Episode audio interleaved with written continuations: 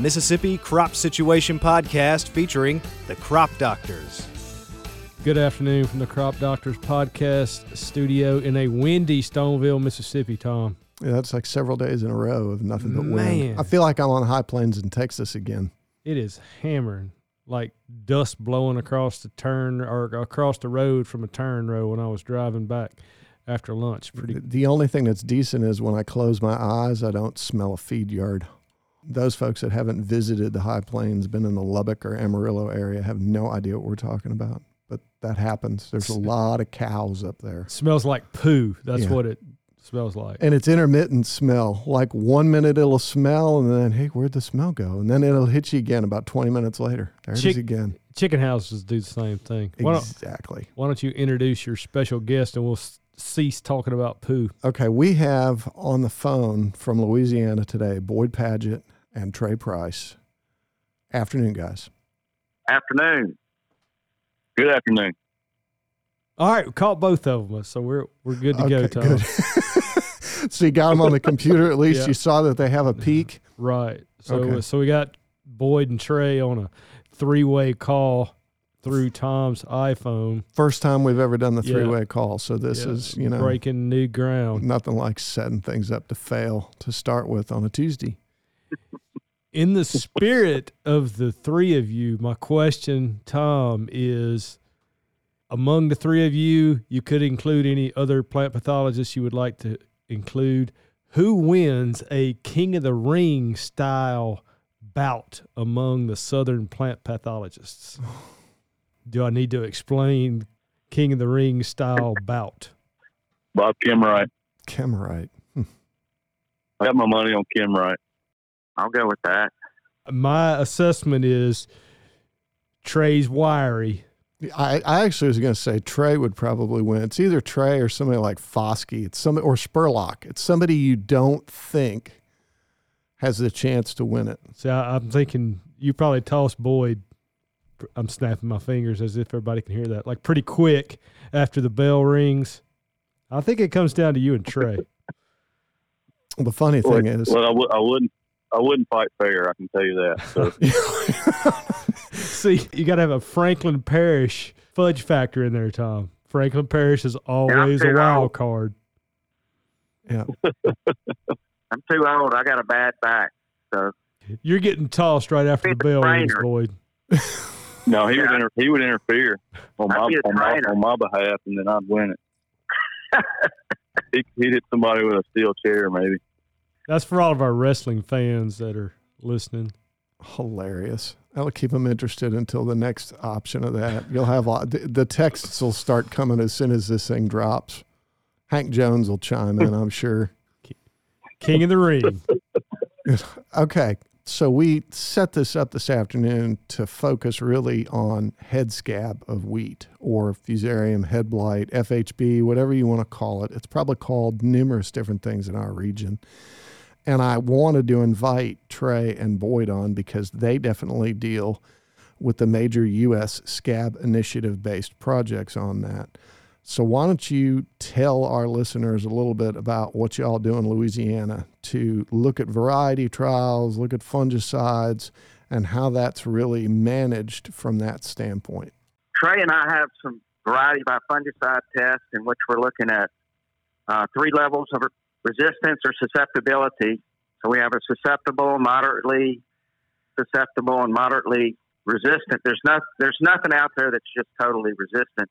And then we have various fungicide treatments overlaid on that, and then we have a uniform fungicide test. These are inoculated with the organism on some uh, corn where the fusarium is, is grown on, and then it's distributed in the in the plots. And I'll defer to Trey on the fusarium head scab nursery.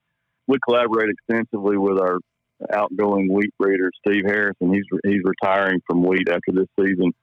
He's going to continue on and and uh, do oats for a few more years or until they run him off. Anyway, we collaborate extensively with him with uh, it's, it's an inoculated scab nursery here at the Macon Ridge Station. We also have locations in Baton Rouge and Alexandria. Um, Boyd does the one in Alexandria, and Steve does the one in, uh, in Baton Rouge. Uh, but all of the material or potential material that's going to be grown in the southeastern United States is included in that nursery. So um, that would be choice number one for somebody that wanted to grow wheat is they would want to plant a moderately resistant variety. We help Steve with all of his variety development trials here at Macon Ridge too. Something too we put on just our, our regular official variety trials. It may have um, anywhere from probably 50 to maybe up to 70 varieties. This year we got 63 different varieties that we're looking at. And at those three locations that Trey mentioned in Baton Rouge, Dean Lee, and up at, at the Macon Ridge near Winnsboro, we actually have expanded the size of that test. So we have uh, six plots of each variety, and three plots or three reps are, are sprayed with a fungicide as close to anthesis as we can or flowering as we can, and that gives it gives our stakeholders in the state as well as other states the opportunity to look at okay, this variety did respond to a, a fungicide spray specifically for scab, and how well or, or how well it didn't respond. So it's kind of something we, I guess, Trey, we've been doing that for maybe three or four years now. I think third or fourth season, yes. We also have a location in St. Joseph where we do that. Oh, cool. I would say, and, and y'all would probably back me up on this statement or at least, you know, add some information to it. Probably in the last decade, scab has become probably the number one disease in our wheat production system just because it ends up raining every time wheat starts to flower and that usually exacerbates that particular organism infection and then the resulting losses in test weight and the uh, the associated toxin that's produced from that particular organism. Absolutely, I, I agree with you 100. Um, percent I mean, if you go through the literature, scab is in some reviews is characterized as being the worst disease of wheat worldwide. So it's it can yeah it can bite you pretty good in some years.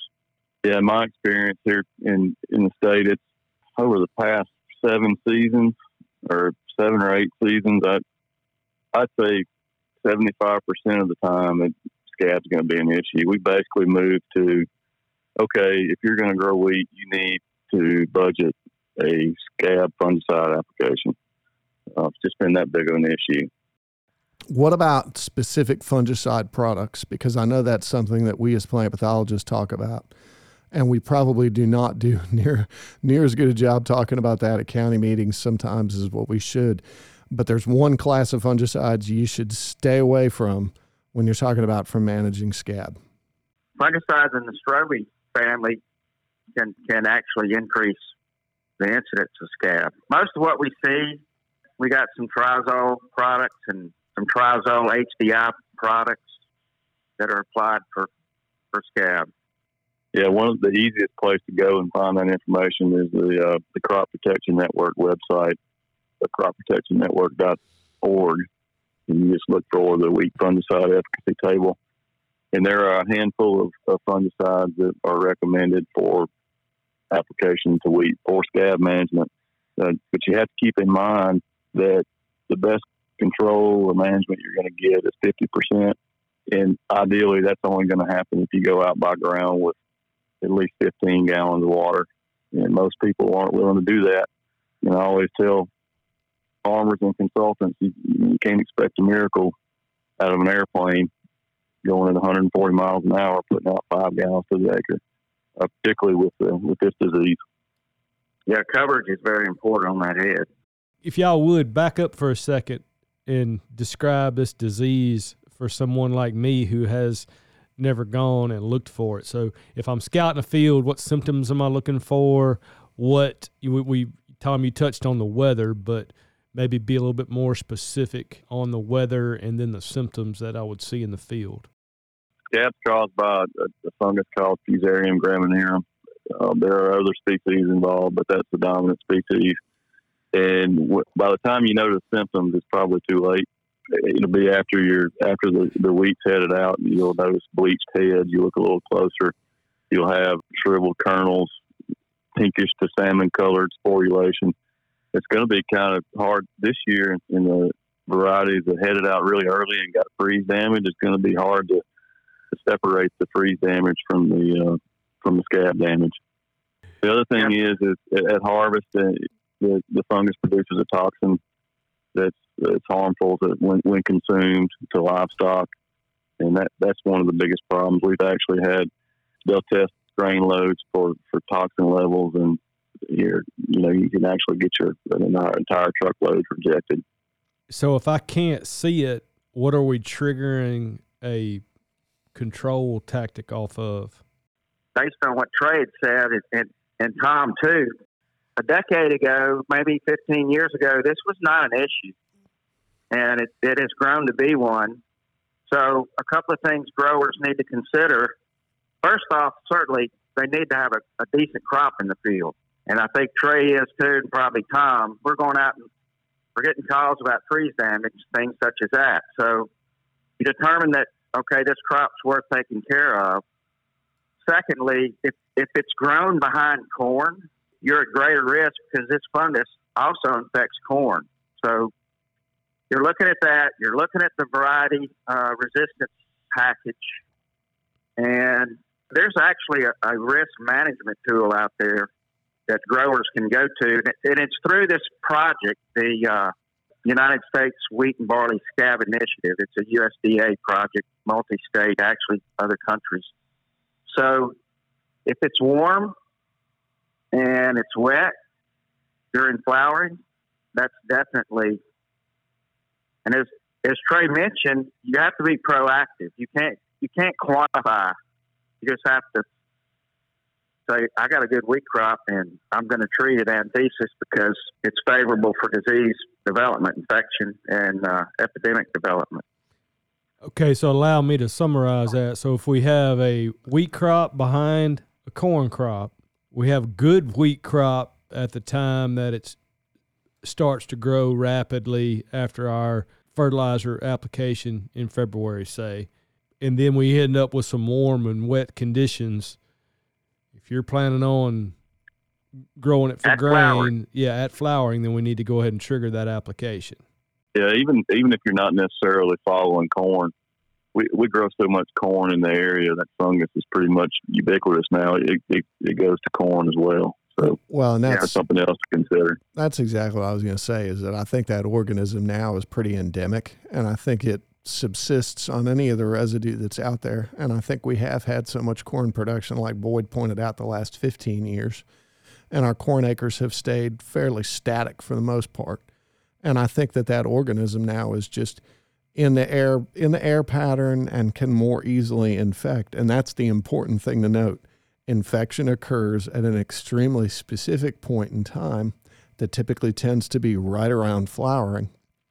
So that fungicide has to be triggered at the right time to reduce the amount of infection that occurs and thereby reduce the overall losses associated with that. As Trey and Boyd both pointed out you're never going to have 100% efficacy or control with that fungicide, which is a really hard thing to talk about because the expectation is is that that's just going to be the blank coverage at that point. You're not going to have any losses if you do make that application. But I think farmers need to be mindful that if you don't, you can have extremely substantial losses that can then be uh, exacerbated if you have that infection and the resulting toxin production. As Boyd pointed out, you'll have loads turned away at the at the elevator. You can't blend your grain; it's illegal to do that. So once you get rejected, you're done. Yeah, it's a difficult disease to manage for sure. The best thing you can do, I can't emphasize this enough, is plant a moder- moderately resistant variety and go ahead and and just be prepared to put a, a a good application of a good fungicide out. I agree 100%. I teach a disease management class once a year, and I tell the students that the foundation of any, regardless of crop, the foundation for any uh, disease management program in row crops is going to be genetic resistance. And it, and it builds from there.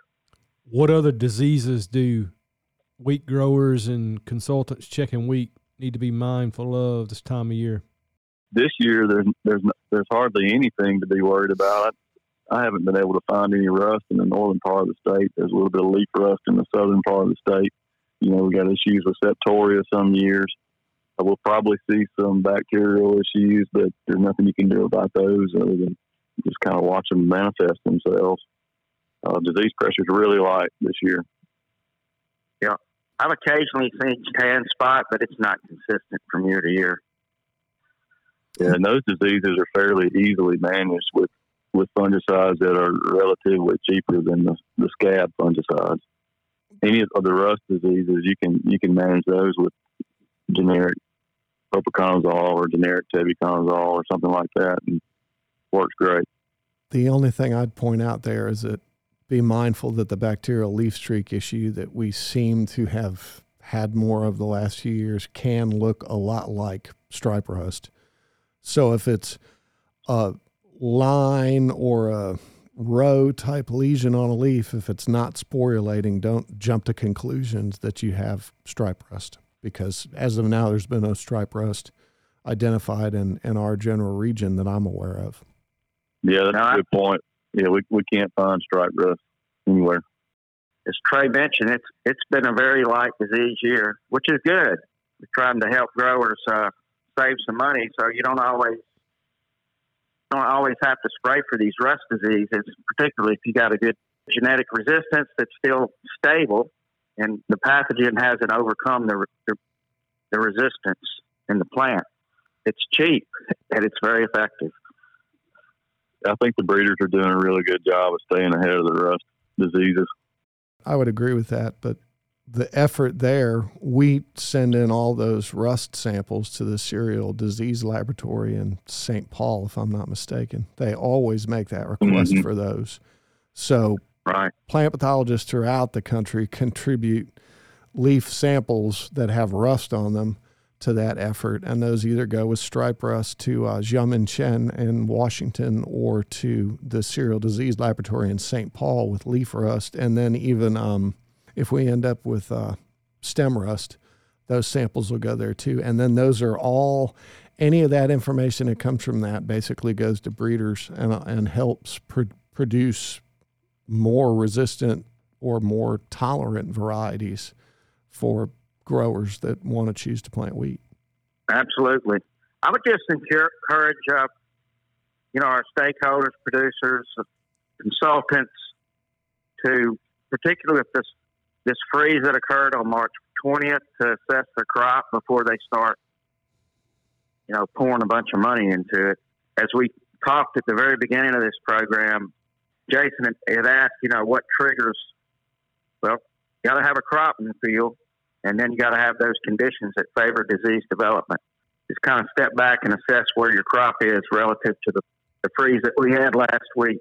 The guys I've talked to naturally they're not calling me about head scab, but when I have quizzed them on the you know status of the wheat crop that they're looking at, most of it that they're reporting to me at least is a little bit younger, and so maybe we missed some of the the really really devastating effects of that freeze that was however many days ago now last week.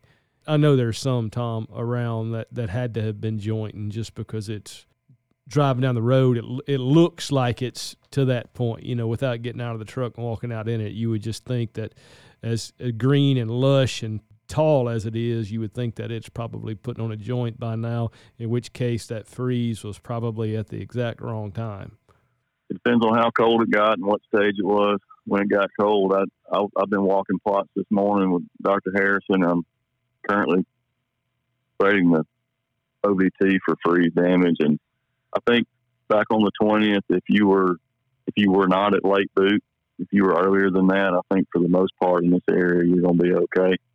It's not going to be major losses, but if you, if you were headed out at that time, you know, or pollinating, it, you're not going to have much wheat out there. I think the worst losses in our area will probably be about 25% on the earliest varieties. Some of these earlier entries that aren't commercial varieties, it can be much more than that. But I think for the most part, we the growers in the northeast part of, of Louisiana kind of, I think they probably dodged the bullet on it. I'd agree with that too. I talked to one of the county agents up in northeast Louisiana, and And she had mentioned that the soil temperature is at four inches during that time of the freeze. We're around 46 degrees. So there's radiant heat coming off the ground that kind of helps a little bit buffer those ambient temperatures that we get from four feet off the ground or where wherever they're taking those readings. It might differ six inches to a foot off the ground. So time will tell.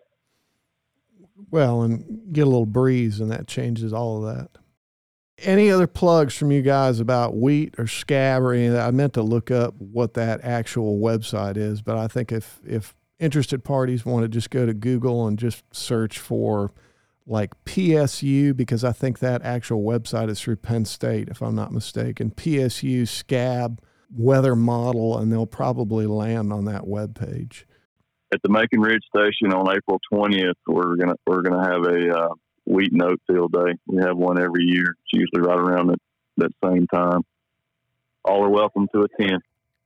Well, let's let's thank our guests, Boyd, Trey. Really appreciate the time that you took to spend with us this afternoon talking about that. I think that's it's timely information, uh, so we really appreciate it. We appreciate y'all. Thanks, guys. Yeah, thanks a lot. Always, always a pleasure.